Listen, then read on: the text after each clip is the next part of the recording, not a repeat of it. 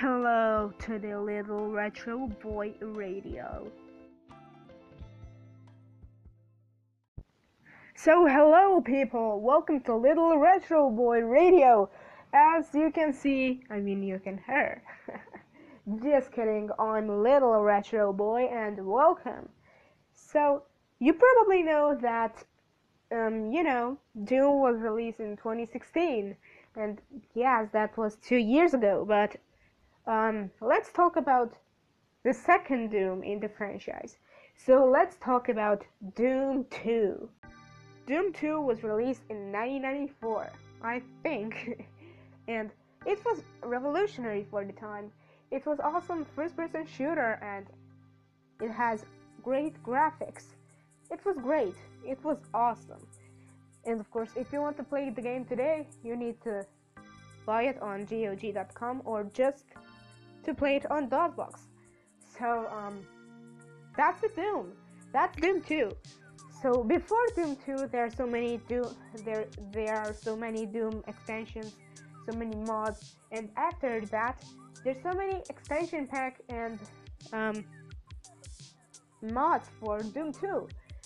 And as the time go on, we're gonna have new game that's Doom 3, but I don't really know what engine they use.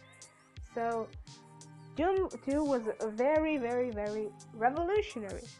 There's so many mods and all other stuff. But the Doom engine, uh, so the Doom engine was using WAD files. W wait a minute. What exactly is a WAD file? So WAD file is the file that Doom engine used. So if you want to play the game built on the on the Doom engine, you will get the game in WAD, because of course WAD is the file that supports uh, the Doom engine. I mean WAD is the Doom engine file. So after Doom after Doom 2, there's so many WAD based games. I mean Doom engine based games that uses WAD, of course, like Chex Quest, Heretic, Hexen, and even, of course, the first Doom was using the Doom engine. So yes, as the time moves, uh, as the time moves forward, we're gonna see Quake 3 that's built, that is built on the Quake 3 engine.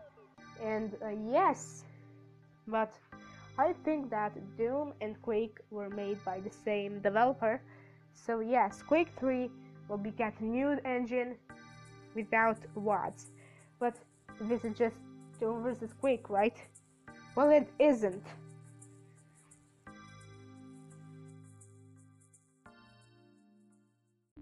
And that's it for my first episode.